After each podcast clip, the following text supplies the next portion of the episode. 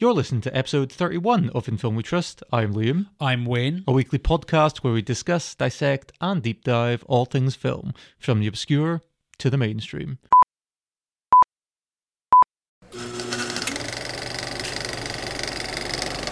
And now, on with the show.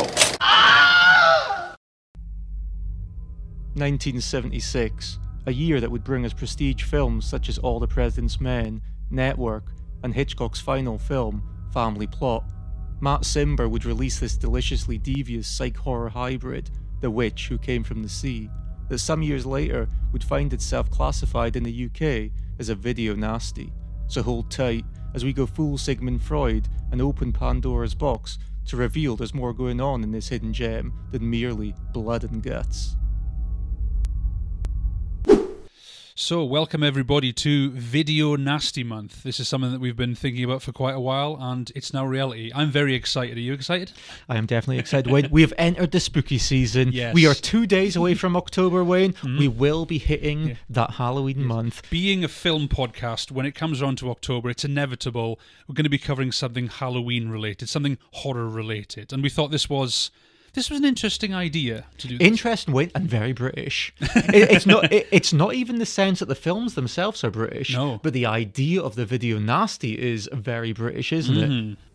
You have been warned is the message to video retailers from the Director of Public Prosecutions. If you stock any of the 62 titles on a list circulated by Scotland Yard, you could end up in court. We certainly saw in 1982 a series of videos which depicted uh, mutilation, it depicted death, it depicted violence, which we felt enough was enough and took action to stop the growing spread of this form of violence. Respectable video traders have long been pushing for some indication of what they can and cannot safely offer the public. It will now show us what our members can stock, what they cannot stock. This has been something we've been wanting now for two, two and a half years. It's varied from area to area. We've had various members going to prison on offences. We've had people being under the threat of prosecution for various other offences. Hopefully now uh, we'll know what is right and what is wrong. Yes, we welcome it. The list doesn't solve everything. Shops like this make sure they only stock videos that have passed the film censors. But some of those now blacked have already been shown legally at public cinemas. If video retailers stock them, though, they can still be prosecuted. It's hoped such anomalies will disappear when the new Video Recordings Bill becomes law later this year. Then, in the same way that there are age and other restrictions on who can see what in the cinema, the distribution of videos will be much more tightly controlled. Ah, look, we kind of got through this on the censor episode. It's very interesting to you know film fans. It, it's it's kind of idiosyncratic to the British audience. Mm-hmm, yeah, it, it's kind of a demonstration of how films at the time kind of reflected the time period, or were somehow know, indicative of the time period. And do you know what, Wayne? Yeah. A lot of these films, they're not as salacious as they were made to be, no, they're not. and a lot of them. And I think our choices will prove this are actually very good. Yeah, a lot of them are very good. I think the problem is they get overlooked because they're controversial, and that's like the only thing people know about them. But yeah, a lot of them do have a lot of merit. They were very interesting films, like you say, very idiosyncratic. But have you noticed a lot of these films, they aren't as bloody, they're not as explicit, they're not as gory, whatever adjective you want to use. Some of them, like the film we're covering today, which we teased in our, you know, our House of the Devil episode. So I hope our audience has, you know, had a week to gestate on that, and I hope a lot of you have have went out and watched The Witch Who Came from the Sea, mm-hmm. because you know this film, specifically this film, Wayne, is dealing with very important issues. It is not bloody and gore issues. This is actually much deeper psychological issues, and that's something that comes up on a lot on our podcast. We like to talk about deep psychological issues depicted in film. Wayne, Yes. are we psychologically damaged in any way? No. It, it- it's a strong possibility. it, it is, but I think that's what makes it so interesting listening to us discuss this. I hope so. So least. look, we we want to get to this film, but Wayne, you know, let's summarize. Summarize for the people what is what we're referring to for you know the layman. What is a video nasty? Okay, so the video nasties back in the late 70s, early 80s, there was this influx of these cheap exploitation movies. Yes. Sex, nudity, blood, violence. Are you mentioning the good stuff, Wayne? This is the good stuff, Right, yeah. yes. A lot of these taboo subjects that came in, and what happened is, back at the time, especially in the UK, the BBFC, the B- uh, British Board of Film Classification, Yep. I believe, uh, films had to be screened for this organisation before they made it into cinemas. But because of some loophole, videos didn't. So you had this this wealth of all these cheap exploitation films that came into the country. One of the first big ones being Cannibal Holocaust, and essentially at the time, it set it just set people off. It was the country, you know, there was bad stuff going on at the time. There was poverty and there was wide joblessness, and a lot of these films were actually, for some reason, blamed for a lot of this. You're almost saying, Wayne, they are the Marlon Manson of the 1980s. Basically, yes, They are. In fact, it's even been pointed out. I think it was Mark Kermode uh, said at the time, well, said in recent years that these films became the scapegoats for the trouble at the time. Like, what do we blame this on? It's video nasties. We talked about in House of the Devil the Satanic Panic, which was happening around the same time. I believe that uh, research is taking place and it will show that these films not only affect young people, but I believe they affect adults as well. It goes far too far. And this kind of fits almost in with the satanic panic, blaming something on an exterior what doesn't necessarily relate to the circumstance. No, absolutely not. In fact, you mentioned before they're not as gory, or not as bloody. You'll get tentpole cinema releases around Halloween which are far bloody than this. Something like Hostel or the, the new Texas Chainsaw Massacre come out. A lot of those are far bloodier than Oh, keep teasing me, Wayne. But because of the time they came out, yeah, they were highly taboo. There was about in the UK about seventy-two films that were banned. 72. Yes, and we're talking titles like Cannibal Holocaust, Cannibal Ferox, I Spit on Your Grave, Last House on the Left, Faces of Death, even Sam Raimi's great The Evil Dead. The Evil that Dead was on the was. list. Not prosecuted, but it was on the video nasty list at the time. I wonder if we'll get round to Cannibal Holocaust, Wayne. Ooh. Oh, is, that, a tease? Is, that a tease, Wayne? That is a tease. What's wrong with the Italians? but I don't know, it was uh, Deoda- Deodato. Yeah, Deodato, Ruggero yes. Deodato. hmm Yeah, Yeah. that was, You know, they, they like their cannibals. yeah. They like their jungles. hmm have to be said, I love that film. It's a great film. Is it almost disturbing to say? I would say modern classic. Very much modern class. I would, I would completely agree with you with Yes. there, Wayne. But look, look, you've summarised it, and I would say you've uh, pontificated very well, Wayne. Well, thank you very much. But you know, dear listeners, in our censor episode, very early on in our career, and episode, I'm, sa- I, and, I'm epi- episode four, I believe. and I'm saying career Wayne, there, Wayne, and I'm sticking to that guns. But in our censor episode, di- the film censor, directed by Prano Bailey Bond. Mm-hmm. I'm going to say that's almost a British classic, a modern classic at the moment. Yes, yes, Mm-hmm. yes, love that film very much. A lot of fun talking about that one. Right. So in that episode, we had a segment explaining the video nasty controversy. Mm-hmm.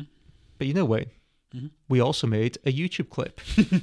Clip clipped from that episode. So if you want a more in-depth analysis of the whole video nasty controversy, you can YouTube us at In Film We Trust podcast explaining the video nasty controversy. Yes, and also again, let's just put a little plug in for Censor. Fantastic film. If you are at all interested in the video nasties, of course, listen to our episodes this month. Also, go and watch Censor. Not only is it a great story in itself, but it does highlight the video nasty controversy very well. I think.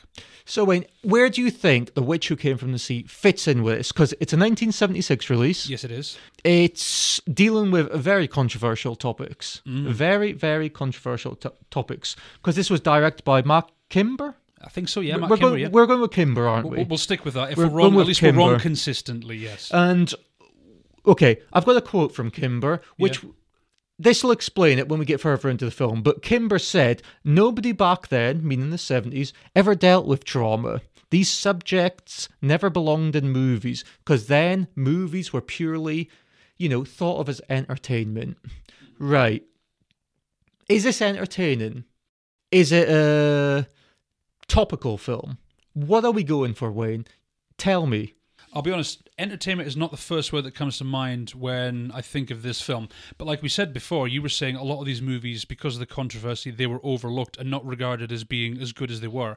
But I think this film is a lot more in depth. It's a lot more interesting. There's a lot more facets to it. I don't think you can just call this a simple exploitation film. I think there's a lot more going on under the surface in this film. I was a big fan of this film, Wayne. Yeah, I really this, liked it. this was a first time watch. Obviously, you watch it two times. You know, you kind of divulge yourself in the, the material to you know talk about something. Mm. For me, it held up the second time. What about you? What- Did it held up the second time? It did, yes. It's not just that it held up, it's the fact that when you watch it back second time, you're looking for different details and you notice more things as you go along the second time. Like when I was making notes, yeah, the second time, adding little bits here and there Right. and noting my notes. So Matt Kimber, Kimber, whatever we're going to say, okay? He's this director from the 70s, uh, you know, bred from the 70s. He's what he was specialized in sexploitation films, black exploitation films. And you know, I quite like a black exploitation film, but Yeah. his films I'd never actually heard of. I'll I'll label two. Wayne, have you heard of these either? The Black Six and Lady Cocoa. I've heard of Lady Cocoa, yes. Is that insensitive, Wayne? Could be about the hot drink. I don't know. Like when I think of black exploitation, I think of Dolemite films. They're the first ones that come to mind. Wayne? Yes. Shaft. Yes. Oh, and Shaft as well, of course. Sweet sweet Sweetback's Baadasssss song. That is a good name. Melvin Van Peebles. Mario Van Mario Van Peebles. That's the son. That's the oh, that's actually his son. That's the son. Fantastic. He, he done um, New Jack City in the nineties. New Jack City. I know, I know Melvin Van one. Peebles done Sweet Sweetbacks. Man, Have you never seen Sweet? I need to watch more of these films. I think. Come on, Wayne. Should we have Black Exploitation Month? Don't tempt me, Wayne. Ve- uh, I'm considering that as Yeah. you say that. Everybody, I'm let us know. Do you it. think that's going to be a good idea? Also, here's an interesting thing on uh, Kimber's um, directography. Uh, he did the 1982 film Butterfly, the Pia Zadora film. was that very controversial? it was controversial. Why was it controversial? Well, backstage controversy is the fact that uh, Pia Zadora, I think, was actually married to the producer at the time, Right. Who allegedly wined and dined the Golden Globe. Uh, some of the Golden Yes. Globe organizers. Yes. So Pia Zadora went on to win, I think, a Razzie for Worst Actress, but also a Golden Globe for Best New Star. really? And everyone immediately said, "Yeah, there's foul play here." was Butterfly not? You know, was that not nominated for a lot of Razzies? three, I think. Was it uh, three? I think it was uh, actress, picture, and director. We'll need to cover like a Mm. film what has actually been, you know, his won a Razzie. Mm. I don't think we've done that yet. Yeah, got a great hero of ours in it, Stacy Keach. Stacy Keach is Stacy it? Keach is Road it, yeah. Game Stacy Road Keach. Game Stacy Keach. Yes. Pat Quid. Q U I Quid. Yes. Right, so Matt Kimber, one of his he, here here's a fact that men may like Wayne. Some women may like as well. Do you know who he was married to, Wayne? Jayne Mansfield. Yes. From 1964 to 1966. Yeah, it was actually her last husband. Yes, That's a handful. Mm-hmm. in, in many ways. it is. Yeah. Also, and here's something that blew my mind. Uh, he was actually the co-creator and director of Glow, Gorgeous Ladies of Wrestling, the professional wrestling promotion. Yeah, from the 80s, not Yeah. the Netflix show. No, no, no, no, no, not the Netflix show. Which The net the Netflix show is based on the 80s, you know, women's wrestling TV program, Gorgeous Ladies of Wrestling, which did you know in the Netflix show, Marc Mm. Maron's car- character, Sam Sylvia, is based on Matt Kimber. he's actually based on him. Yep, uh, but uh, have you you've not saw Glow, have you? No, you said it was really good. Glow is really good. But, you know, Sam Sylvia, Marc Maron in the Netflix show Glow, his character is more of a horror exploitation, you know, director. Okay. I would say the real Matt Kimber is, you know, he's he, he's delving into black exploitation and sex exploitation a little more than horror, Yeah. isn't he? Yeah. Well, with Matt Kimber, actually, this film, well, specifically to do with its writer, uh, Robert Thom, this film almost came out of necessity because, do you know, Thom was actually seriously ill in hospital when this screenplay was ri- being written, He was writing it with an IV drip in his arm. hmm which is kind of interesting. I think, in a sense, that plays into the feel of the movie because a lot of the film is the kind of blending of reality and fiction, not being quite sure if you're in one or the other. It's almost like. Are you saying was Robert was on too many too much morphine?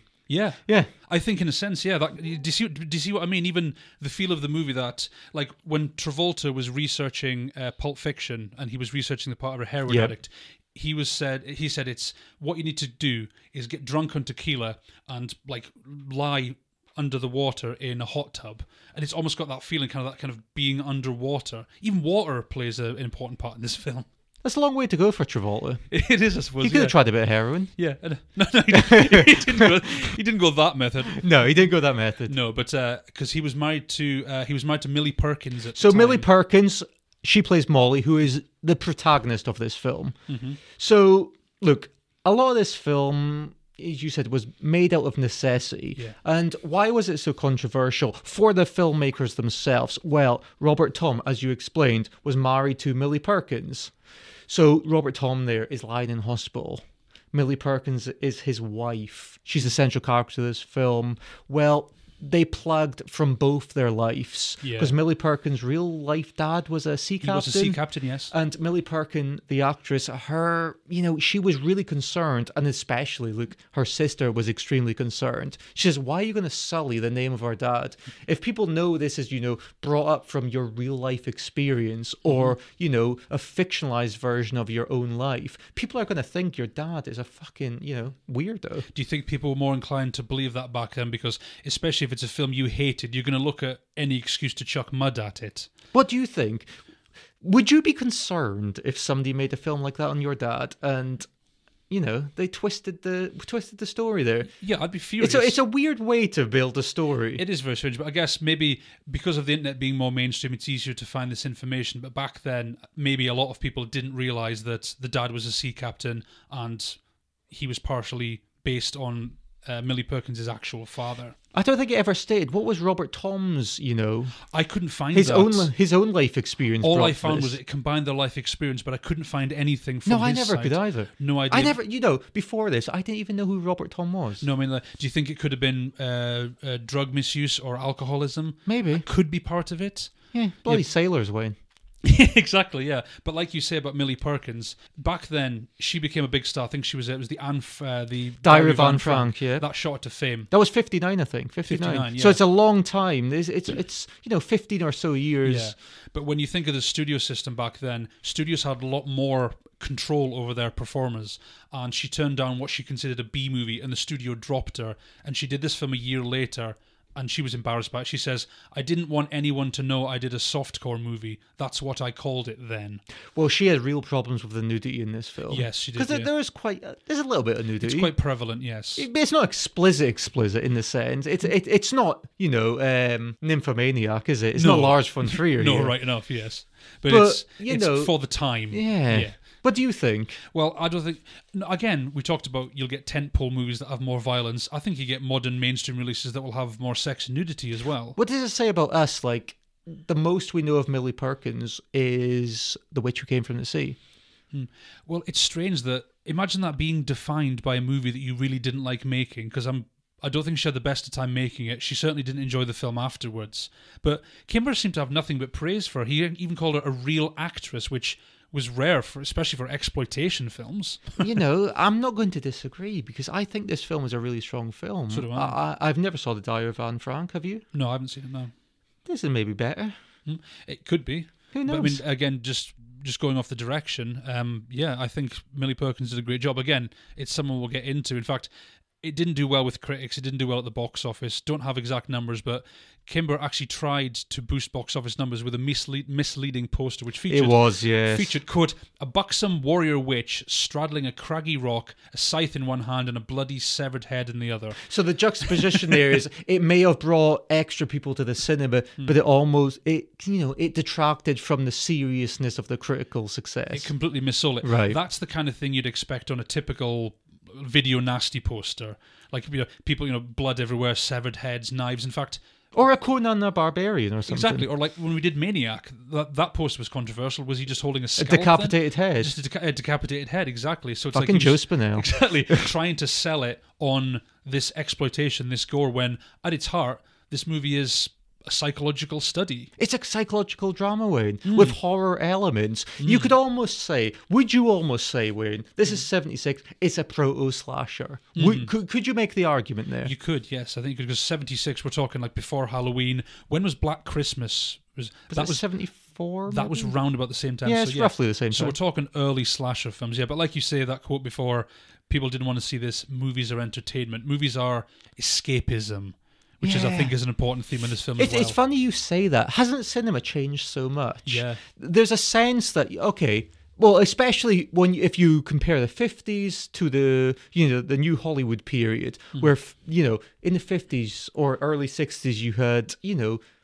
You know, you had the the hills are alive again, Wayne. you had those lyrical songs, and then you had Easy Rider, Mm-hmm. th- and you had Five Easy Pieces. You had this movement, and you know, we actually mentioned, you know, quite recently in the post, you know, John Luc Godard died, Yeah. and they they brought this certain, they wanted to bring this this tactile, you know, this realism to cinema this individuality as this well. individuality and it throughout the 70s, you know, the, the 60s, they always said it was swinging for the rich. Hmm. And in the 70s is when it, it was swinging for everybody. Yes. So you get this sense that, okay, you know, the morale is loosening in the 70s. Mm-hmm. We're going to explore the depths of trauma. We're going to explore the depths of human psychology. And this film does it in spades way. It was like a shift from entertaining the masses to telling the truth, Right. telling these real life dark stories. And I think that's what it probably was that upset people that people didn't want to see this kind of thing on screen. Oh,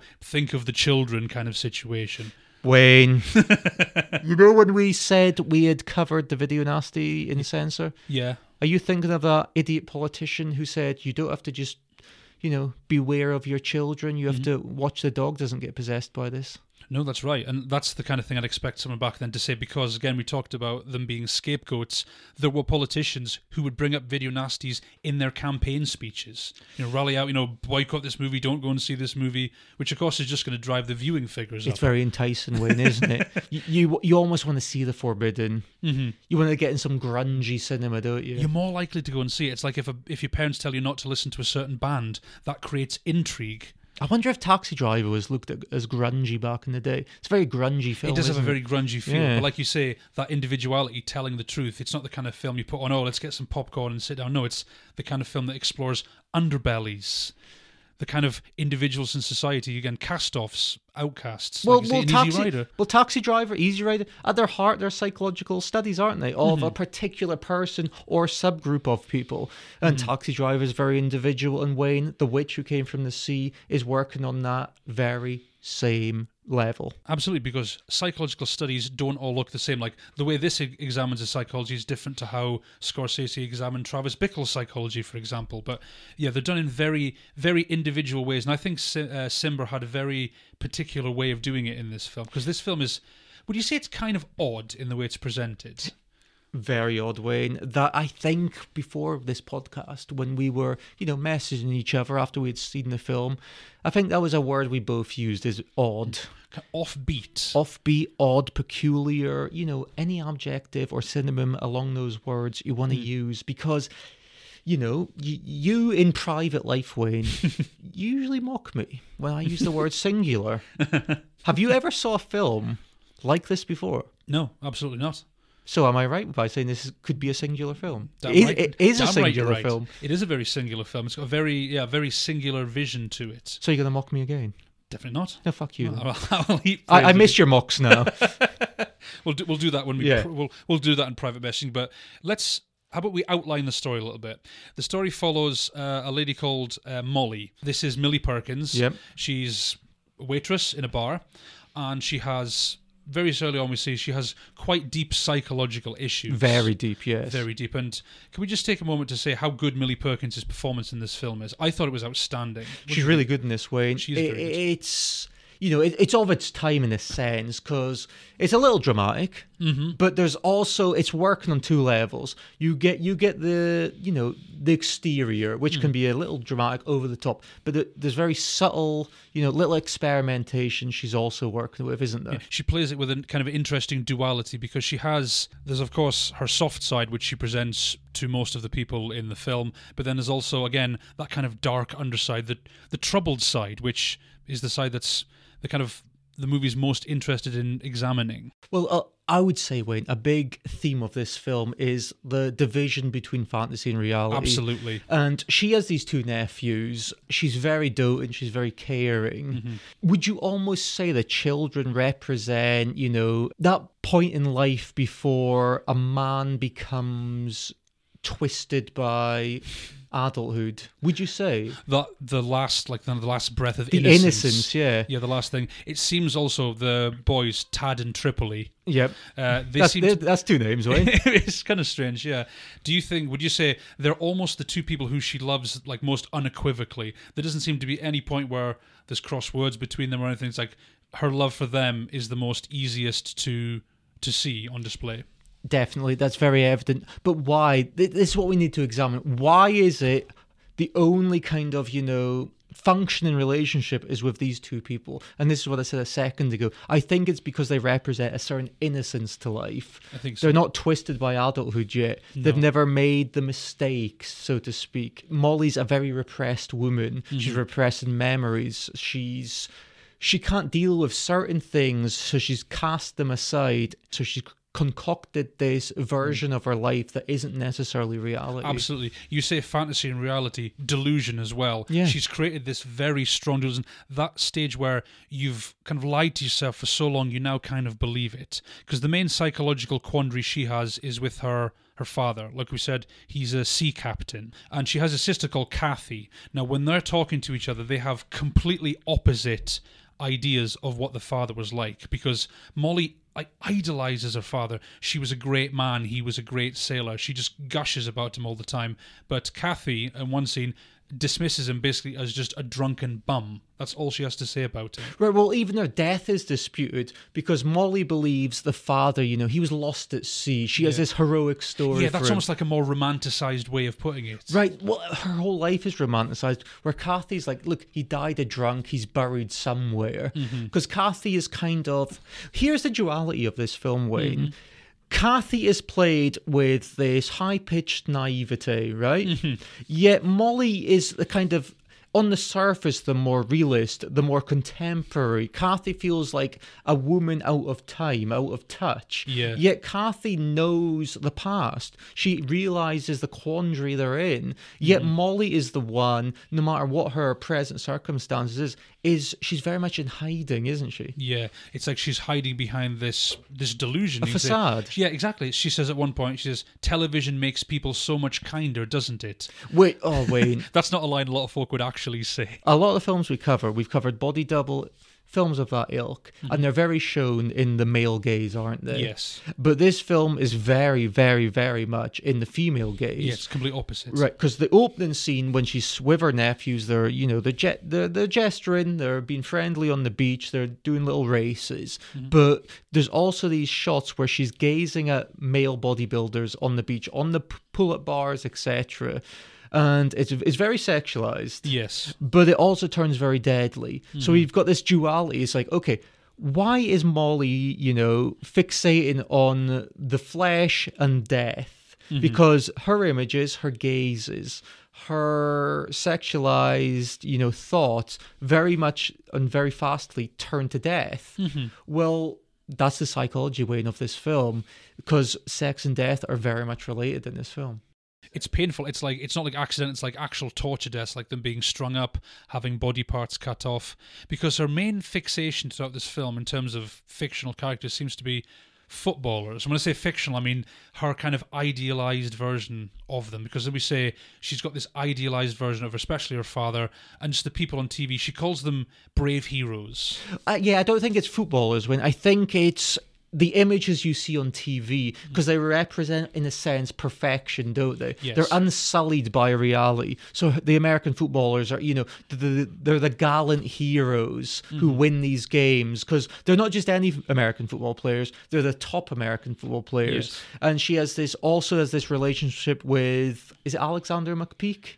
McPeak, yes. McPeak, who's in the advertisement for a shaver. Yes. And he's shaving. He's uh, beside this very beautiful woman. Mm-hmm. And everything is gallant. Everything is perfect. Perfect. Everybody's handsome on TV, Mm-hmm. aren't they? everyone's ha- ha- everyone everyone's handsome everyone's happy it's all a good time do you think it's almost a sense where her reality has been so crushing so disappointing that she's almost forced herself into this fantasy world because that's where she can attain some semblance of happiness Well, let, well, let's get to the juxt of this emotion, Wayne, right? Because early on, her sister Kathy, she says, and they're, the- the- you know, they're having a conversation about her father, the deceased father, and Kathy says to Molly, "Look, he was an evil bastard, and no one knows it more than you." Mm-hmm. That's what she says to Molly. So, okay, what does that mean? We get in this film very few flashbacks, but they're very pertinent to the story. Mm-hmm. We're building this idea, okay, he's a sea captain, mm-hmm. he's this strappingly strong man, but within those confinements is a very warped individual.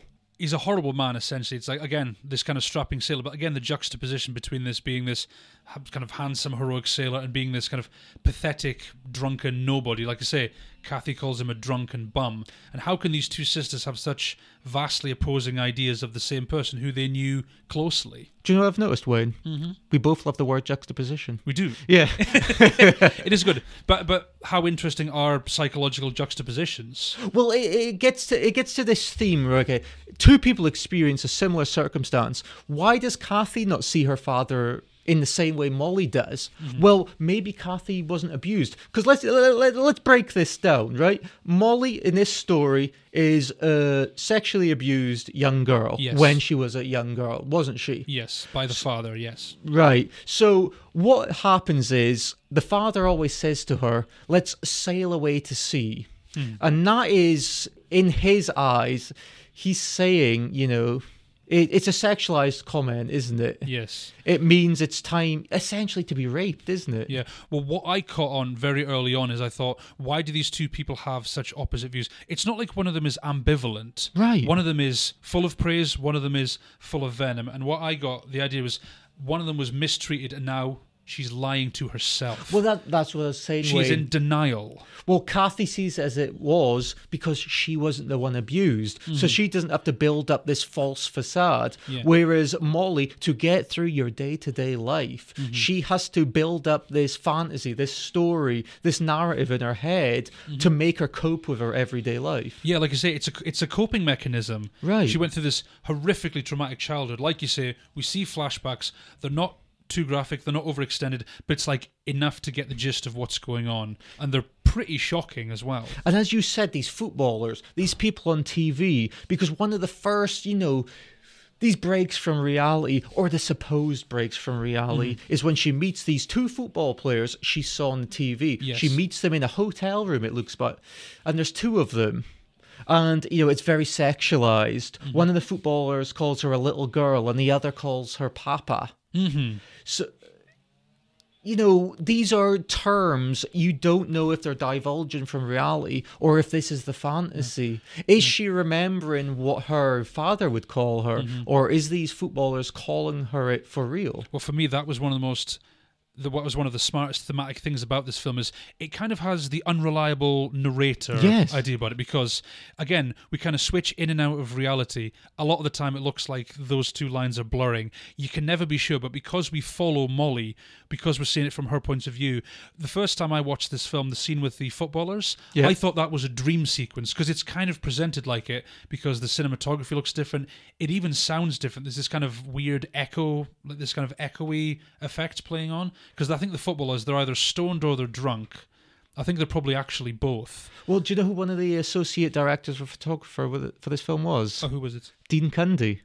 Oh, Dean Cundey, two years later, would photograph Halloween. oh wow And he, look, Mark Cimber was this, you know, he's a very charismatic guy who, and he managed to coax D- Dean Cundey into this film, as I said, two years before Halloween. And Dean Cundey, you know, he brought these anamorphic lenses, and an anamorphic lens, they'll condense and stretch the image. It'll mm. also make it less sharp. And this gi- give them the ability to film long shots, tracking shots, panning shots, which means for this, you know, this cheap exploitation film, meant fewer camera setups, you know, which would help the lower budget. Mm-hmm. And there's also scenes in this film where color negatives used, Yeah. where, you know, for certain dreamlike sequences, it, it creates this atmosphere of it's you know it's off kilter. It's Yeah. almost like the film itself has sea legs. Yeah, exactly. It's some scenes are kind of hazy, almost to the point of being out of focus. But again, when you're in a dream sequence or a fantasy sequence, it works because everything you're not quite seeing it 100% as it is. But here's the thing, Wayne. What is a dream sequence? What is the reality? And that's what this uh, film is posing. Are we in Molly's story, or are we in the you know the reality of the story? That's exactly because you don't know where her reality uh, ends and where her, and where her fiction begins. Because, like we say, she's a person who very much does live in a fantasy world. Again, probably as a coping mechanism, probably to escape the reality that she's been denying all of her life. But you know how we before we said you know this could almost be a proto slasher. Mm-hmm. Well, you know those two, two footballers she meets. Mm-hmm. She's in the hotel room. Well, she ties them up. It's very kinky, Wayne. It's mm-hmm. like it's almost like a sex game that v- very soon turns doesn't it? Nefarious. Yeah, but like I say, she's I said earlier, she's kind of talking to them in kind of almost like a nurturing way because she's not threatening. She's been kind of nice to them, almost kind of mummying them as she basically yeah ties both of them. She ties them together and she ties them to the bed as well. But she gets a straight razor out. This is her motif, isn't it? This mm. is her mo. She gets a straight razor. Do you know how she kills them, Wayne? Before she kills them, she cuts off their genitals. Mhm, Castration, and that's not just a cruelty thing. That's again a very important thing, the kind of the emasculation of men in the film. Do you think she's almost taken her anger out on her father? yeah, I know she's repressed this. She doesn't believe her father abused her. But Mm-hmm. in a sense, deep down, psychologically, deep down in her subconscious, she knows so. Mm-hmm. And, you know, it's coming out. It, it's represented in this way to her, you know, her relationship with men. exactly because she is so. We'll say she's so furious at her father, but she won't allow herself to really outwardly express it, especially like when she's talking to her sister. So, look, the dad's dead. He's missing in action. He's lost at sea. Whatever. She can't take her rage out on him now. So basically, yes, taking out on men again, castrating, emasculating them. So I think it's symbolic of her again her hatred of her father. Would you say now she hates all men? This here's the important part, and here's what I was uh, saying before. You know how she's, you know, she's extremely close with her two nephews, Yes. Tad and Tripoli. Do you think she's as close with them because they represent childhood? Yeah. They're not ne- they're not men. They're boys. They're not men. So you're saying if they were men, maybe she would have more of a resentment towards them. She'd, be like, Right. she'd be like, "Oh, you men are just nothing but filthy pigs," kind of thing. But because they're children, Right. they're still well, like she can almost sculpt them in a certain image. She can protect them, keep them in this fantasy world. Do you agree, or what do you think about Yeah, that? I, th- I think it would because even what's strange is her relationship with some people, like this McPeak guy, for example. She seems to idolize these, these people, but is that just because he did the Razor adverts and he's this handsome, you know, strapping man who she has fantasies about? Yeah, it, it, well, it, it plays into that. It's TV. TV was her escape while she was being molested, wasn't it? Yes. So everybody on TV is is in a sense her happy place. Mm-hmm. So if she wants to, you know, escape reality, which it, this film is all about escaping reality, Mm-hmm. as up to a certain point. So all these football players, all these advertisement people, the actors, their escapism, Mm-hmm. they're idealized.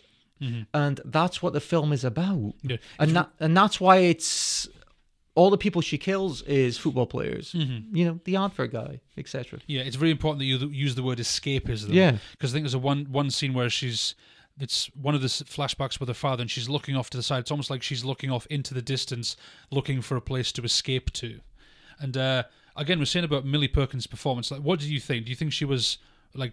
How good was the performance in this film? You think? I thought she was really strong. She was, she's yeah. really strong. She because she's playing with a nuance here. Mm-hmm. There's a subtlety to the way she acts. yes.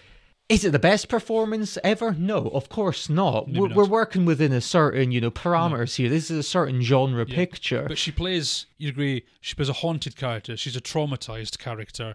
And there's a lot of power and gravitas to her performance. April Wolf, a film critic, uh, she said that Perkins plays the role as highbrow Greek tragedy rather than lurid exploitation. This doesn't feel like your kind of typical video nasty heroine. But who says that, Wayne? Hmm? Who who's letting you poison the well and say, look, a video nasty is a certain thing? Hmm. All these films that encompass the video nasty, you know, tag. Mm-hmm. Th- They're completely varied. They're not one thing. Like Cannibal Holocaust, we mentioned before, very intelligent film. Yes. salacious, explicit, you know, sometimes over the top, but very pertinent to a lot of issues. Mm-hmm. So and and that's you could almost call Cannibal Holocaust the most notorious video nasty. Yeah. In terms of popularity, mm-hmm. in terms of notoriety, mm-hmm. yet it's very pertinent. It's very mm-hmm. important. It's very thematically, you know, of its time, and actually still to still to this day. Yeah, and with its characters, its characters are individuals, not stereotypes. Because when you think of kind of horror movie heroines, you think of covered in blood and screaming and running. But with yeah, with Molly, a lot of it is kind of downplayed. It's a lot of done through her behavior, through her movements, through her words, through her addictions as well. Because she drinks a lot, takes a lot of pills. Again, she's very haunted character, but.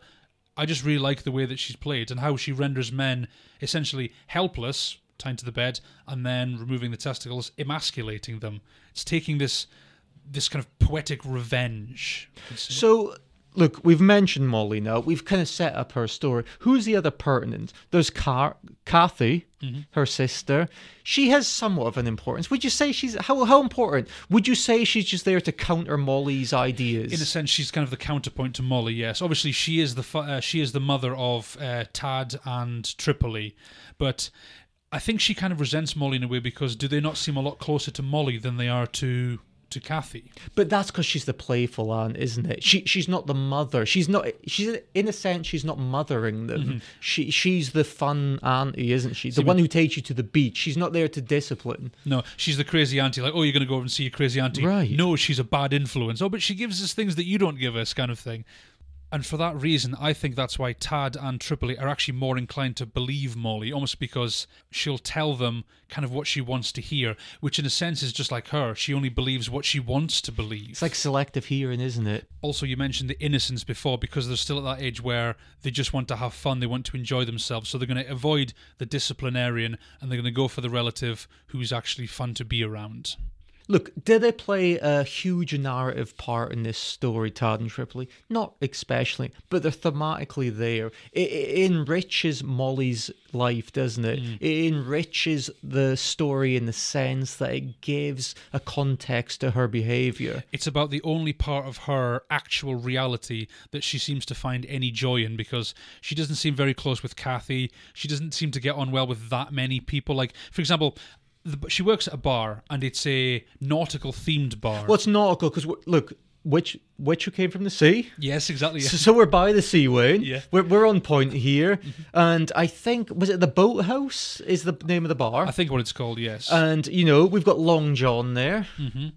the the barman and the owner, I'm the guessing. barman yeah? and the owner of the boathouse. Yes. And he has this relationship. And he, look, he's actually quite a realistic character. He's, he's a grounded character. He has a sexual relationship with Molly. But he himself says, and I think it's to, you know, a bar regular. I think her name's Doris, is it? I think so, yes. And he, look, he divulges in her, look, I know she's going to stray, meaning Molly. Mm-hmm. She has other men in her life, mm-hmm. but he's too old now, essentially. He's going to let her, you know, wander off into her own, mm-hmm. you know, her, her own directions. By the end of the day, she comes back to him. yeah. We'll say it's something of a relationship of convenience. But here's the thing. Here's the twisted thing. In a sense, Wayne hmm. does Long John, who who who's you know he, he's a relatable guy. He's a he, you you'd almost say he's a good guy in this film. He's kind of an earthy character. Right, but here's the here's the twisted thing, Wayne.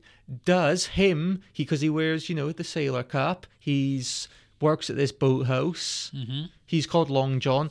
Does he represent Wayne in a sense? Is she looking for her father in him? I suppose so because it doesn't seem like there's much love between them, like much. I would say no. I would say there is a compassion between You think them. so? I think so because it's his bed she goes to. Yes. It's his shoulder she would cry on. Mm-hmm. He, she is the the waitress at that bar, Mm-hmm. but it's more than just a plutonic. It's more than just a tit for tat relationship. I think there's actually Mm-hmm. emotion in that relationship. But do you think there's any kind of bitterness? Because, like you say, if he's some kind of representation of her father, because there are moments where she'll be annoyed at him, they'll have arguments, and he, she might be a little bit bitter towards him. Do you think that could be just little projections of like her, inner, her innermost to, feelings? But you've got to remember for most of this story, she's not bitter towards her father on the exterior because she sees her father as this gallant sailor. yeah, that's what I mean. Those those moments that just kind of sneak out every now and then. Do you think she's replacing her father with Long John? In a sense, yeah, because well, look, he's called well, things Long John. He works in a sailor bar. He dresses up in you know he dresses Yeah. in the garb. So yeah, it's like he's almost this kind of substitute. But you know that that Doris we mentioned. There's actually quite an interesting story because Doris, Yeah. you know, she would you say she's a borderline alcoholic? She's like the person in the bar who's always in the bar. Yeah, she's always there. Right. Well, she's played by this actress called Peggy Feury, mm-hmm. right? And she was actually coaxed out of retirement to play this role. Hmm. And she actually was a teacher and art director at the Actors Studio who would instruct actors such as Michelle Pfeiffer, Anjelica Huston, and Sean Penn. So even in this exploitation genre, if you want to call hmm. it that, we're dealing with quite a pedigree here. Like Peggy Feury, she's worked with, you know, some of the top names in the business. She's worked at the Actors Studio, which is like the top, it's essentially the top acting class you can go to. Yeah. So we're talking exploitation film, but so much has been put into it. That's why we really appreciate this film. It felt like real, honest to God effort was put into this. It wasn't just some kind of cheap cash in. It felt like there were a lot of great elements at play here. So Wayne, right? We keep hinting that we keep we keep alluding to this abuse between you know father and daughter. How is this displayed into the film? It's flashbacks, isn't it? Yeah. Yes, Kathy said he was a drunk, he was a lowlife. He's hmm. all these expletives, okay? Mm-hmm. But why does the audience, apart from Kathy's sentiments, how are we told how this, you know, the past unfolded? Well, basically, when she was younger, because as we see in these flashbacks, there's one which was I thought was especially disturbing, where she opens a cupboard and the father's just like crouched in there naked, like he was almost waiting for her. Yeah, that, wa- that was quite haunting, wasn't it? Yeah, and I think this is backed up by the music because I noticed the music played in those scenes. It's this really grating music. It's like when you put sounds in like that to make us dislike a character more. Because whenever we have these flashback scenes, they have this grating music in, kind of adds to our animosity towards. It's a strange soundtrack, isn't it? Did you find the score was very. It was idiosyncratic. It was very It was very. Would you all say it's like skirting on the lines between horror and sea shanty? Yeah. Did you notice the you know the we spoke about this actually in the Re-Animator episode, the kind of psycho music sting of the dun dun dun one. There's actually excerpts of that in this film. The dun dun dun. Yes, plays. yes. Again, in a kind of weird, distorted way, because I think a lot of the musical distortion is very deliberate to set the scene in a lot of places. Like you say, the scene with the footballers. There's scenes where it almost sounds like Molly is underwater.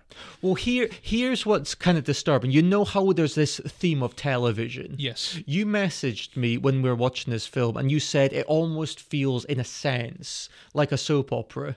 Yes. Do you think it's playing with those conventions purposefully? Because, you know, everybody knows a soap opera. They're in our daily lives. Mm-hmm. And do you think it's using those tropes, in a sense, to subvert our ideas and, you know, blacking the image of a soap?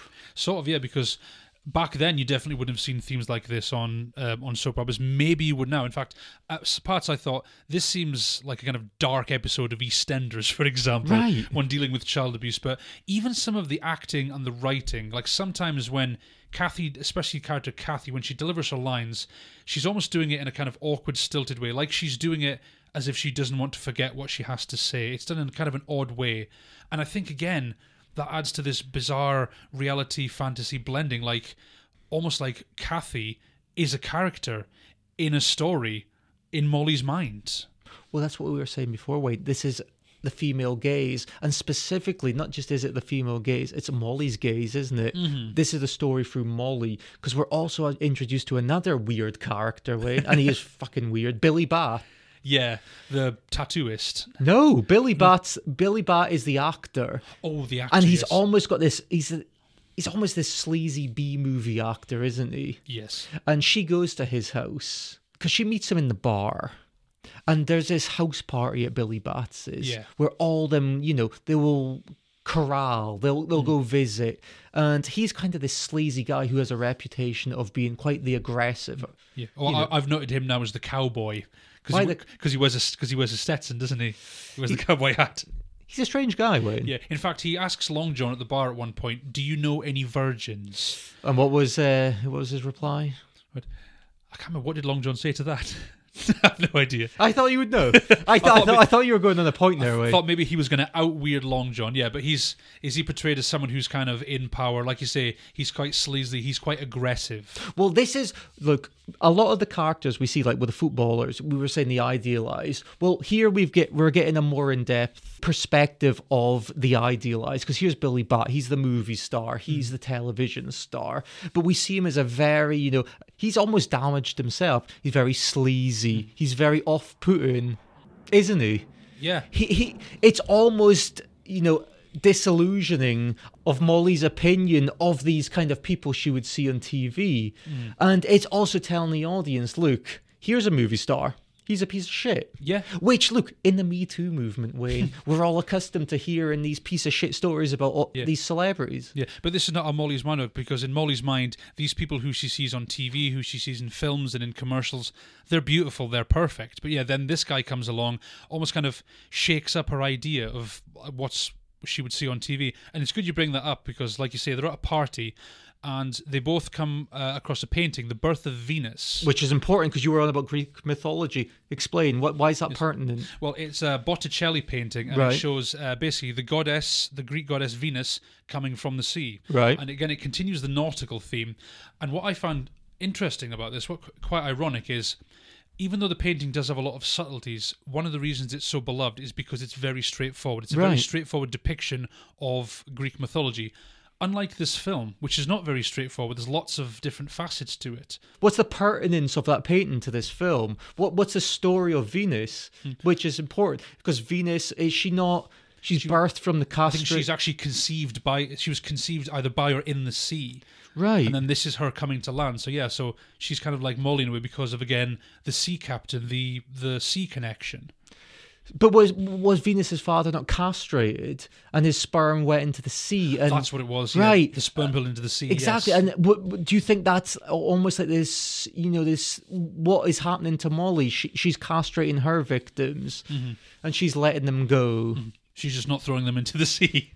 Well, in a sense, Wayne. In a sense. I did want to see in this picture is this supposed to be the uh, the witch uh, who comes from the sea? Because when I was reading reviews about this film, a lot of someone said this movie has sea, but it doesn't have a witch in it. But but, who, who, who's to say, Wayne? Oh, who's was- to say? oh, yeah, exactly. But he, here, look, right. We were talking about you know that closet scene, the very disturbing closet scene between her father and her when she was a child. Here's a pertinent thing at Billy Batts's party. Mm-hmm. Molly's there. She said to, says to Billy Bat, "Is it true you want to go to bed with me?" So this is Billy Bat, the film star, the TV star, Mm-hmm. and Billy says, "Bed, floor, closet, bathtub." Okay, here's the thing: how many of these conversations, how many of these people are reality? That's the exact point because we don't know because we're seeing it from her point of view, the unreliable narrator. This could be someone she's making up, but you know, why is she making this guy out to be bad? Is she just trying to justify what she's going to do to him? Because she goes to his room. Mm-hmm. And, you know, in 70s lingo, Wayne, they're getting groovy. so, but there's this tussle. She kisses him. She bites his lip. She Yeah. pu- He pushes her quite violently off. And there's this. You know, she says to him, you know, after they, they have this tussle, she says, Could you die for love? Well, my father did. How to Take a Lady by Billy Bat, movie star. I don't go to the movies. I do watch the goddamned four in the morning late show. Cocksucker. Why don't you act like a man and go hide in the closet, cowboy? On, naked, in the back of the closet behind your clothes. Could you die for love? Well, my father did. So has she convinced herself, Wayne, that what her father has done to her is Mm-hmm. some way love? Yeah, it was his way of showing love to her. And in a way, maybe she feels special because he did it to her, but didn't do it to Kathy. So basically, the way she's seeing it, he just loved her in a different way. But again, I think this is that that victim mentality, or they're trying to justify why the person did what they did. You could almost say it's kind of like a Stockholm syndrome. Well, that's um, going to become pertinent in a second. You said, is it that victim mentality? Because Billy actually throws her out his bedroom. Hmm. People come to her aid. One of the people who come to her aid is McPeak. So McPeak is this guy from the advert, the guy who is shaving. He's you know he's this you know advert star, hmm. but they go to a bar. McPeak's with his girlfriend. Long John's there. Doris is there, and she actually says to him, because they're referring. Look, Billy has this sadistic reputation. Yeah. And she says, maybe I brought it on myself. Hmm. So how pertinent is that sentence in the Me Too movement now? How current is this? This film in a sense, it is extremely current to the you know the woman's plight, isn't it? It's Yeah. it's very much a female focused film and the plight of the woman. The kind of indictment of victim blaming culture. Right, because she's in a sense blaming herself. When she's saying about Billy, maybe I brought it on myself. Mm-hmm. Okay, well, we know these men in her life aren't necessarily important to her narrative. They're all, in a sense, s- stepping stepping in for her father. They're father figures, in a sense. Mm-hmm. So when she's saying, maybe I brought it on myself, she's referring to her father, isn't she? Mm-hmm. So she's almost has this inundated sense of thinking, okay, what my father did, it was my fault. Maybe I brought this on myself. Even though hmm. that's a ridiculous sentiment, but I think that's what it's gesturing I towards. think yes. But what's interesting in this scene, everyone agrees with it because everyone just shit talks the hell out of Billy, don't they? Everyone's like, "Oh, he's a total arsehole. and then. Bizarrely enough, Molly starts like flirting with McPeak, even though he's got his girlfriend sitting right next to her. So, in a sense, do you think she's, in a way, almost portrayed as kind of a liberated character, kind of doing what she wants because she's openly expressing love for this man sitting at this table with the girlfriend sitting right next to him? Well, is there not a conversation earlier in the film, or actually with McPeak's girlfriend who's sitting there? Hmm. McPeak's girlfriend is saying, "Look, I can't get these adverts because nobody thinks I'm a housewife, Mm-hmm. and I and nobody's going to believe I'm married." And she says to Molly. Look, you'd get the parts. You look like a liberated woman, which is almost a backhanded, Backhanded comment. compliment, yeah. right? Like you look like a housewife kind of thing. right. You you don't look the you're not you're not the glamorous celebrity type. Yeah. Friendly way of saying you're not as glamorous or attractive as I am. Right. But, you know, McPeak's girlfriend, she has these fantasies. She thinks she could be McPeak's wife. She thinks she could be McPeak's everything. Hmm. She doesn't realize she's just McPeak's woman of the week, really. 'Cause She wants to go to the Great Wall of China with him. Hmm. But, you know, that's not going to happen. McPeak doesn't give a shit. You know, he's portrayed as this handsome, you know, TV star. Mm-hmm. This He's in these adverts, he's in these shaving adverts. He doesn't give a damn shit. No, do you think he's portrayed this kind of philandering character as well? Because he just laps up all the attention he gets from Molly. I know. Because like maybe his girlfriend doesn't treat him in the same way, but it's like he's looking because he's this TV star. He's actively looking for for adoration from people, and the fact that this woman is praising him, he just loves that. He laps it up. Do you think this is the theme of the film? Everybody's just looking for something. Yeah, in a sense. In a sense. I guess you could say Because the, the celebrities who she's idolized, Yeah. they, they always all seem very empty. Yeah, it's Like of- McPeak's got this girlfriend. She's, uh, you know, she's attractive. She's beautiful. He doesn't give a shit about her. Hmm. Billy Bats is this movie star with a cowboy hat, the Stetson. He's a piece of shit. Yeah, but in a way with Molly, she's not even sure what she's after because she's lived in this fantasy world so long of her own making. It's like it's like not even sure what she really wants deep down. Do you know what, Wayne? Mm-hmm. We're a bit heavy here. Do you know how we can lighten the mood? Uh-huh. The tattooist. Oh, the tattooist, yeah. Right. What was his Early on in the film, Molly is with her two kids, uh, two nephews. Yeah. They see this tattoo guy. he steps from the tattoo parlor. In a sinister manner, we should add. Uh, apparently, in the 70s, having a face tattoo yeah. was cause for extreme alarm It was, yeah. because she grabs them kids by the shoulders. She hightails it out of there. Mm-hmm. You know what? Hmm? Tattoo tattooist. He laughs maniacally. Yeah. Should we be wary of tattooists from the 70s? I think it was a weird little seed planted there. Do you know like what his surname is? What? Dracula. It was Dracula. Like, Yeah. like he's all like Jack Dracula or Jack something. Dracula. There's even a conversation like, "What's your real name?" He's like, "That is my real name." He's called Jack Dracula, which I don't know what other job could you have other than a tattooist if you were called Jack Dracula. But, but you know, Wayne, hmm? I was I was kind of clever in that way.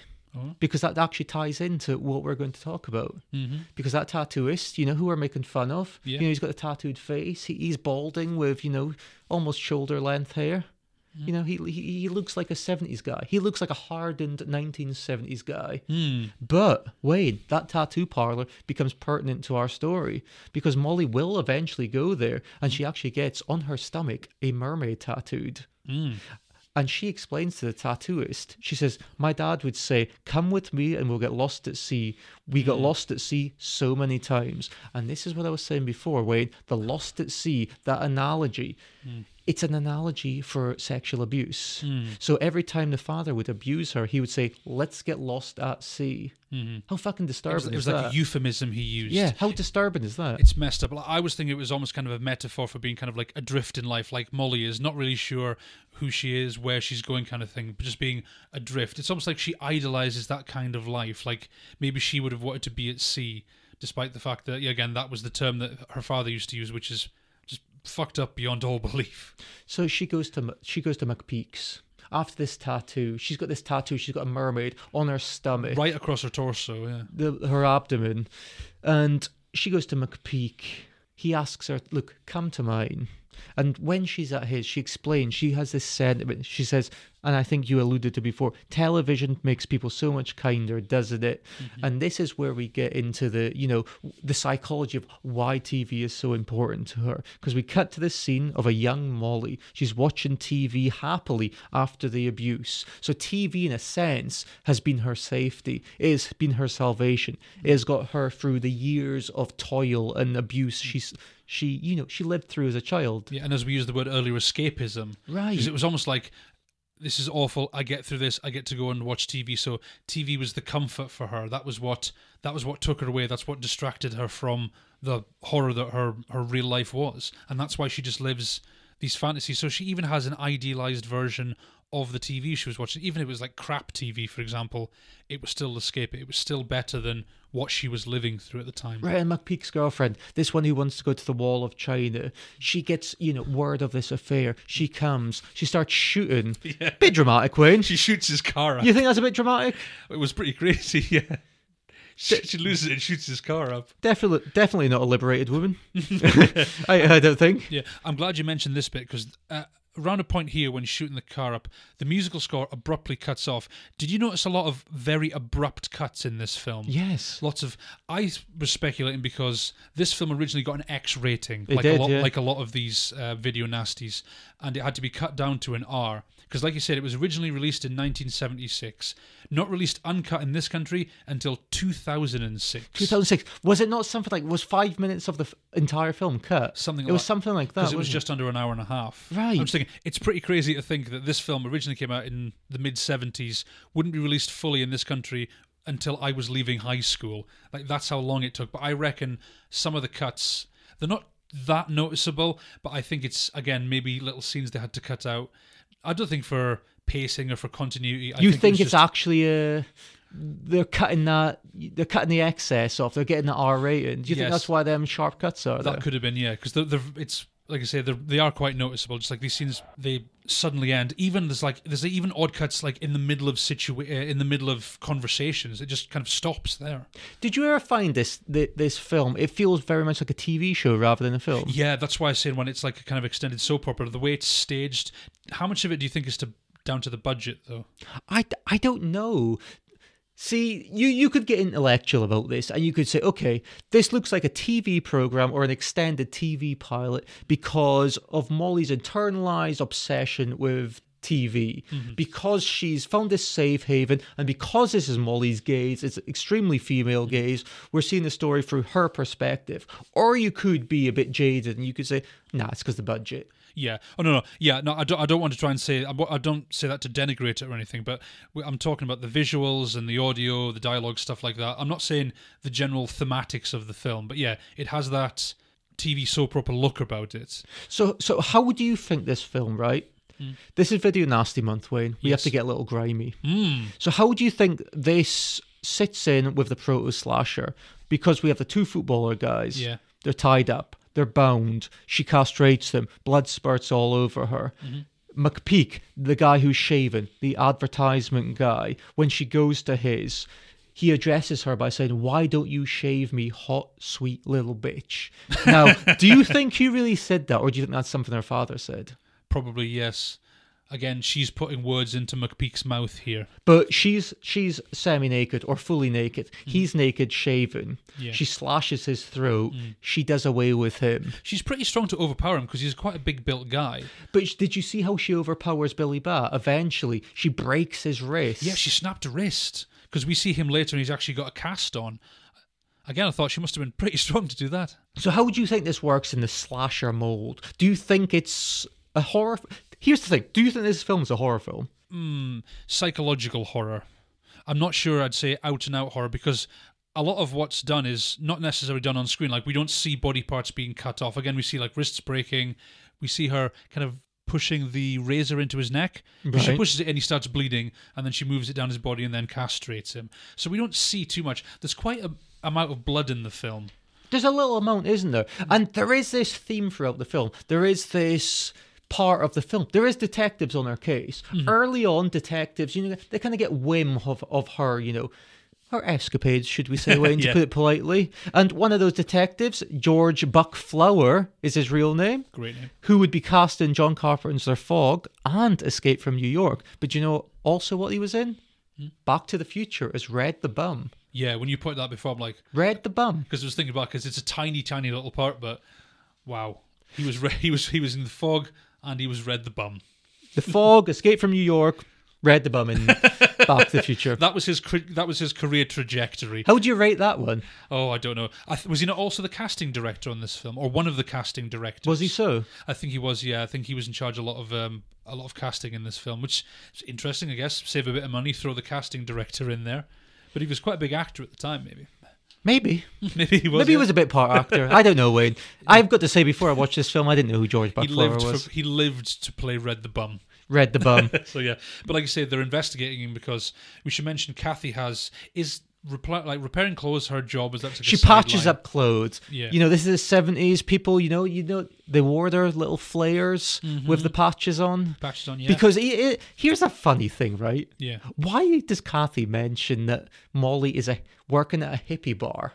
Is that a hippie bar? it's not a hippie bar. It's like a bloody. s- Do you think that's just because hippie is just used in this situation as a just kind of like almost like a general slur? Oh, those are just hippies. Of. Because Kathy says to Molly at one point in this film, "Why don't you get respectable? Why don't you become like a Playboy bunny?" Is that more respectable, Wade? I don't know. In fact, at one point, uh, one character. Oh no, Kathy says to uh, Kathy says to Molly, like you could be the world's greatest cocktail waitress. Like, what? When did when was that evident? Is that something people aspire to? Because like they're talking about the job. It's earlier on in the film, but yeah, it's a really strange thing to aspire to, isn't it? That's a bizarre statement, Yeah, Wayne. like, I'm not trying to put down cocktail waitresses or anything. Oh, Wayne, you've just offended a whole litany of people. there, there, there goes those fans. Uh, but like we say, the cops are investigating the case, and they come to Kathy because they found Blood. uh, yeah, blood, and also because when Molly was killing those two footballers, she stuffed clothes in their mouth. Yes. and I think they've found those clothes, and they've, guess, kind of trace them back to Kathy, who is most worried right now about customers getting wind of this and losing her customers. That's good detective work. If you can, how did they get back to Kathy? I have no idea. Was she the only person in town who patched up She's clothes? the, she's the only haberdasher in town, maybe. Haberdashery. Have you been watching The Hateful Eight lately? What? no, No, not for a long time. I haven't seen the Hateful Eight. you didn't like it, did you? I wasn't a big fan. No. Fuck you. Give me Pulp Fiction, damn it. Uh, yeah, so these cops come around. They kind of pop up now and then. They're mostly kind of inconsequential. Yeah, then they're not pertinent to the thematics or the story of this film, are they? They're not, no. It's, again, it's more about the kind of psychological breakdown of Kathy, uh, Molly, sorry. And I do want to point out one shot I really liked. There's a bit where she's sat, I think she's at Long John's house, and the between uh, Molly and the camera is a fish tank. So it looks like she's literally underwater. Because we're continuing with that kind of nautical theme, kind of drowning, being in over her head kind of thing in the fantasy world. Well, here's the thing, Wayne. You know, when I, I'm really glad you brought that up. I think I say that every episode. Yeah, you, you do. Do I? Mm-hmm. I'm, I'm that- glad, I'm glad I'm doing something right. yeah, you, you've got to put the work in somewhere, Wayne. yeah. right. You said that, right? It's like uh, she's drowning. Well, Wayne, Mm-hmm. here's the thing. You know, every murder scene, every, you know, slasher element, if we want to call it that. Mm-hmm. Did you notice the audio of this film sounds and she starts speaking like she's underwater? Yeah. Right. Yeah, like the microphone's been placed in like a tank of It's water. very bubbly. Yeah, it goes like that. yes. Because yeah, there are scenes where, like I say, the music is kind of uh, where the audio is dulled or it's echoey.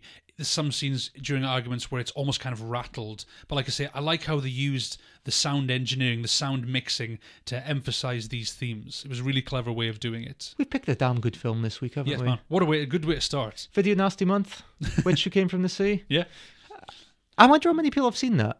I don't think that many folks. I'd like will to hear. Look, if if you got this far in the episode, people, let, let, let us know. Have you seen this film before? Is it the first time you've came across this film? Because it's quite interesting. I, I like this. Look, hmm. when we, you when you're exploring films that you know aren't necessarily mainstream, hmm. th- they're I I would actually say, would you even say this is a cult film? I know Hmm. you could you know term it cult film, but it's not cult in the sense you know Big Lebowski's cult, No, no, or or The Room's cult. different kind of thing. But Right. it's definitely a film that I think later on gets some more appreciation because the critical consensus is pretty positive, but it's still a film that like I'd never heard of this until you mentioned it. If we hadn't done Video Nasty Month, I may never have heard or seen this film. So I'm like a god to you, Wayne. is this what you're saying? You're introducing these films to me, a mere mortal. Thank you. Yes, but uh, but we're getting towards like kind of the end of the film, Right, well, the culmination of this. So what happens? She gets this tattoo. We've explained it. Look, she gets this mermaid. Her father had a mermaid tattoo, didn't Mm-hmm. As he? well, yeah. This is the weird thing. She's almost copying her fucked up father. She hates him, but she's emulating him at the same time. So she tears at her naked ab- abdomen after she kills McPeak. She almost can't cope with it. She wakes up beside Long John. You know Mm. he owns the boathouse. This this bar she works at. She tells him the blood is from where she tried to remove the tattoo with a razor. Mm. We know that's not true. It I'm pretty sure there's instances where it looks like the tattoo has kind of rubbed off. like you can tell it's just been drawn on. What do you think? It's just it's, it's just been stenciled on. I, know. I think she just needed a wet cloth. She could have taken that off, okay. But yeah, that's a pretty Don't, freaky don't scene. She- suspend disbelief here. she wakes up in bed next to Long John, and just blood everywhere, and she's like kind of like constantly rubbing herself because there's a lot of like um like topless nudity in this, especially from Millie Perkins, which which which you actually said it was your favorite element of the film, didn't you? what the nudity.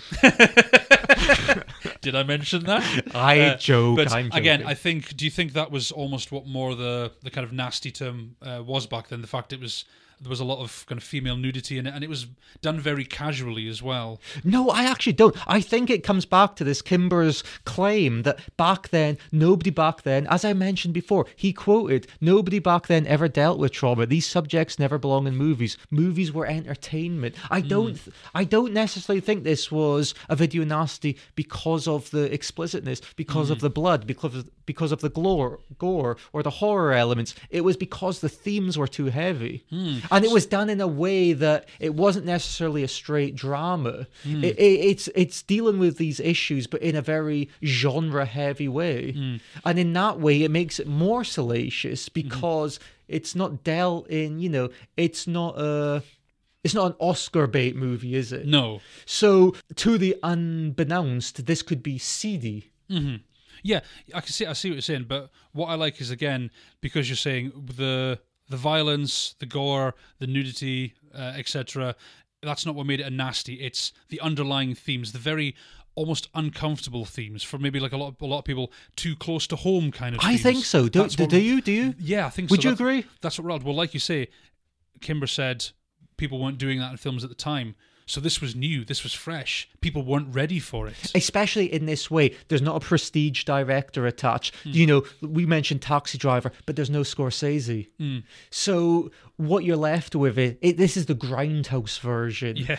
Th- th- this is the bare bones version the uninitiated version hmm. isn't it Yeah, this is the real like kind of ugly side of life that nobody Right. wants to talk about, and because people weren't ready for it at the time, because we've talked about how the the video nasty scare, how it was reactionary, people seeing these films Of and course. freaking out. It's the same kind of thing here. People weren't ready to deal with this theme, and rather than giving the film a chance, they just wanted rid of it. But there is pertinence to this film. There's funny elements to this film. Mm-hmm. There is humorous elements to this film because the detectives they question, you know, sleazy actor Billy Bat, Yeah. and they say to him, "Look, whatever happened to McPeak." Turn on your television set, find out what's going on in the real world, they say to him. Mm-hmm. And he says, Thanks, not till the sun goes down. The camera zooms in. It has for McPeak, they say. Mm. I mean, that is that cheesy kind of television style writing we were going Yeah. about. The the explicit zooms in, those kind of one liners, you know, thanks not till the sun goes down, the detectives. It has for McPeak. Yeah, there should almost be like a dun dun dun. I think there was, Wayne. I think there was. or, or like a psycho did did did did kind of Yes, thing. yes, yes. yes. But leads us into the final. Let's scene get to the denouement. We're getting to the end of the film. Mm-hmm. This is the end. This this is the ji- just of the film. This is where we're going. This is where all this has led up to. Mm-hmm. And you know, this repressed Molly. She's repressed all these emotions. She's gone on a killing spree, which we you know we're left in tandem. Is this occurring? Is this a fantasy? But no, it actually has been going going on, mm-hmm. hasn't it? Mm-hmm. So how do we end it, Wayne? Let's get to it. Yeah.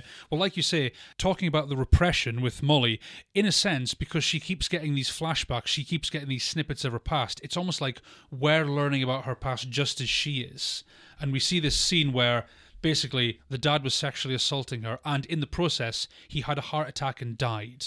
Which I think is a very he's abusing her. He dies on her while he's abusing her. He's had mm. his heart attack. He falls onto her, which is an analogy, Wayne. Why is that pertinent? And I'll say, which I think is my interpretation of that. He could have died anyway. He could have died. He could have been abusing her and rolled to the side, but he dies on top of her. And mm. this is an analogy for the mental toll. She's trapped. She's left with it. She can't escape it. That's why he dies on top of her. Yeah, she carries the guilt, and she kind of, in a way, physically carries him around Physically forever. and metaphorically, yes. Yeah, and that's that is- that's why he dies on top of her. because that is now burned into her psyche for for the rest of her life and it's like she's murdering men eh, she was murdering men throughout the film almost so she can imagine killing her father because in a sense she feels like she did kill her father she feels like oh it was like my fault that this happened Right. again that that messed up victim mentality Well, she finally cops to this incident. She finally says to, you know, Long John and Doris about the murders.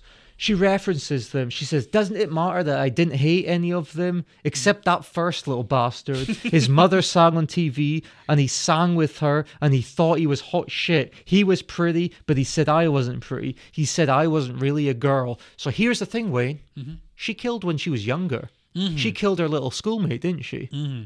so this is something that she's actually grown up with as well so it's taken like from that point like from that childhood it's something that's followed her through her whole life it's almost become her reality because we're talking about living in a fictional world yeah this has like been her reality ever since she was a child So here's the thing, Wayne. Nurture or nature. Molly's essentially a serial killer. Mm-hmm. So on the flip side, we're dealing with these uh, ideas. Has she was she born this killer, or was she nurtured this way because of her father's abuse? Mhm. yeah i think it's i think it's with the father's abuse i'm gonna go with i'm gonna go with that interpretation Yeah, I'd say that as well. Yeah, but, yeah, but, good, but we're toying with these ideas, aren't we? hmm because you never know it could have been she could have been on that path already and this just expedited it facilitated it or maybe this is the turning point in her life this is what drove her down this dark path Yeah, fuck Papa Molly. He's a dick. asshole lost at sea and then but was he lost at sea? that, No, he wasn't. He I- I, still He think the he- whole he was the whole, yeah the whole lost at sea thing i think that was still just like an analogy It was a gallant, uh, you know, concoction in our memory. Yes, it's a romanticized version of, of his death. But the the boys come back, the Tad and Tripoli. So Tad and Tripoli enter this scene, don't they? So Molly's copped to this to Long John and Doris. They're feeding their pills. It's almost we're we're at this stage where look, she can't escape this. The mm. authorities know what's occurred. She's further and further sedating herself. Right, and they're in a sense giving her a mercy way out. Yeah. A mercy kill, a mercy suicide, mm. whichever way you want to put it. And they know her plight. Todd and Tripoli come because as I said before, she's welcomed in. The kids are the innocents. They're going to be there when she dies. Mm-hmm. They even feed her some pills. That's fucked up. What Yeah. did you think of that? Exactly, that was the kids feed up. her some pills. They're they're trying, like you say, trying to give her a mercy killing because at least she's going to go out. You know, when she's surrounded by family members, surrounded by people who she at least loves. She even says about Tad and Tripoli, she says, "These are my boys." yes, Like she feels such a connection to them that it's extra tragic the fact it's them giving her pills to facilitate this passing. but here I've got something for you, Wayne. Oh yeah. We're right, re- right at the end now. So, is this for Molly a happy ending or a sad ending? And let me pose this to you, right? They feed her the pills, right? She dies as the detectives arrive. So, in that sense, right, we've escaped justice, in a sense, right, for the, the murders. But here's the thing the very thing this film ends on, we end on an image of her, right? And she's floating on her own into the middle of the sea on a little A raft. little raft, yeah. Right. So, what do we know about her father? He says, Come with me, we'll get lost at sea. Hmm. Is that meaning she can't escape the inevitable? The abuse happened, and now she's floating away at sea. And that's an analogy for even in death, her father is with her. Yeah, well, that's that belief that you know when you die, you go, you go to, you know, you're reunited with your family, with your friends, with your loved ones, etc. So in a way, yes, because now they're both going to be out to sea together. So, so let's jostle with this, this idea because it's pertinent to the end of this film. Right, she's floating away on her own. Is that a happy ending? Does she get some peace? Or is it a stand in for what her father said earlier? Well, I think you could say it's a very double-edged sword, Yeah. couldn't you? Because she's escaped this reality that was not happy for her at all. She's gone on, you know, shuffled off the mortal coil. She's gone on to the, you know, the great gig in the sky. But her She's not a musician, Wayne. Jesus Christ.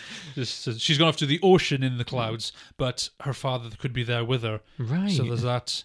But is she going to look on this as a good thing because she's now reuni- reunited with her father, who she praised the entire time, despite everything?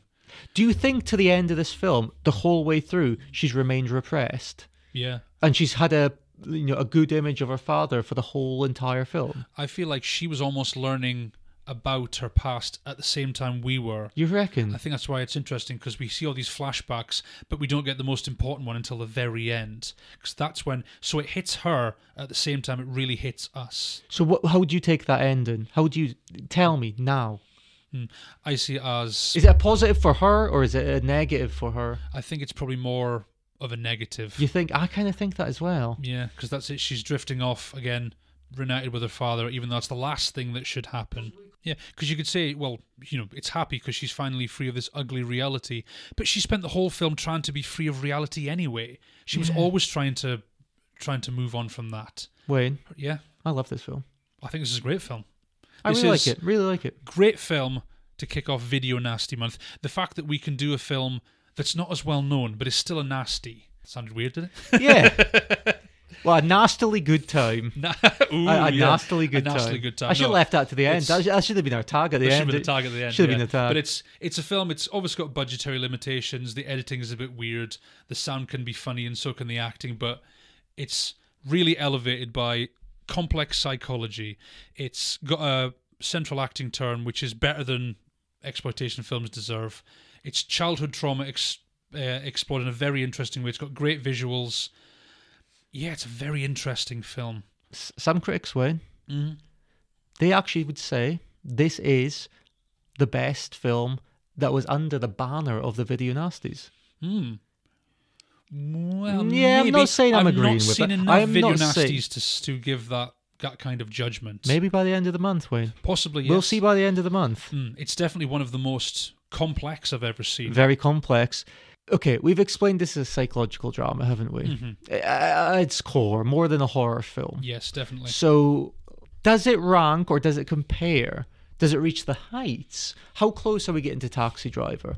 Because if we're talking the 70s, we could make the argument that Taxi Driver is the height of a psychological drama. Same year as well. Same year. So, where are we getting, Wayne? How, if Taxi Driver's the peak of our totem pole, how Mm-hmm. close are we getting? when we when we strip away the limitations of budgetary and we're just focusing on the core of this story. I'd say somewhere. I'm going to say somewhere kind of in the upper echelons. I'm not going to put it up as high as your taxi No, driver. no. But I'm going to say its reputation should be much greater than it is. Here's the thing, Wayne, because I we, we don't know much about Robert Thom and Matt Cimber. I'd never heard of them until I started researching Do this. you think if this material was given in the hands of a Scorsese, a filmmaker of that ilk, Mm-hmm. do you think this could have been a mainstream classic? I think so, yeah, because then you have the big name attached to it. So you have you kind of have the prestige of having be like if Spielberg directs a movie, even if you've got no idea what it's about, it's a Spielberg thing, so it's going to get all the promotion. But this, yeah, flew under a lot of radars. Well, obviously not the BBFC; they hated it. Well, you know, we hate censorship. Mm-hmm. We I, I think that's obvious. yes, I think it's quite clear. But for this film, for me, this was great. I thoroughly enjoyed watching this. Watched it several times. Yeah, for me, this is a very, very solid recommend. I'm very glad we're kicking off. I'm looking forward to the rest of Video Nasty Month. I'm very glad we kicked off with The Witch Who Came from the Sea. We've often said, Wayne, when we relay to the audience, look, we've watched the film several times. Well, do you know what? Hmm. I would almost say this film is enriched several times. Mm-hmm. When you've saw it several times, you there's little nuances you maybe didn't get the first time. Mm-hmm. So I think with this film, listener, watch it more than once and you'll be rewarded with the subtlety and the nuance of a deeper, more meaningful story. Now that we've concluded our first foray into our Video Nasty Month, join us next week where we'll be diving into Joseph Ellison's 1980 shocker, Don't Go in the House. I'm Wayne. I'm Liam. Join us next week where we'll discuss, dissect, and deep dive all things film from the obscure to the mainstream. Sailing, sailing over the bounding main. Whenever a stormy wind mong cha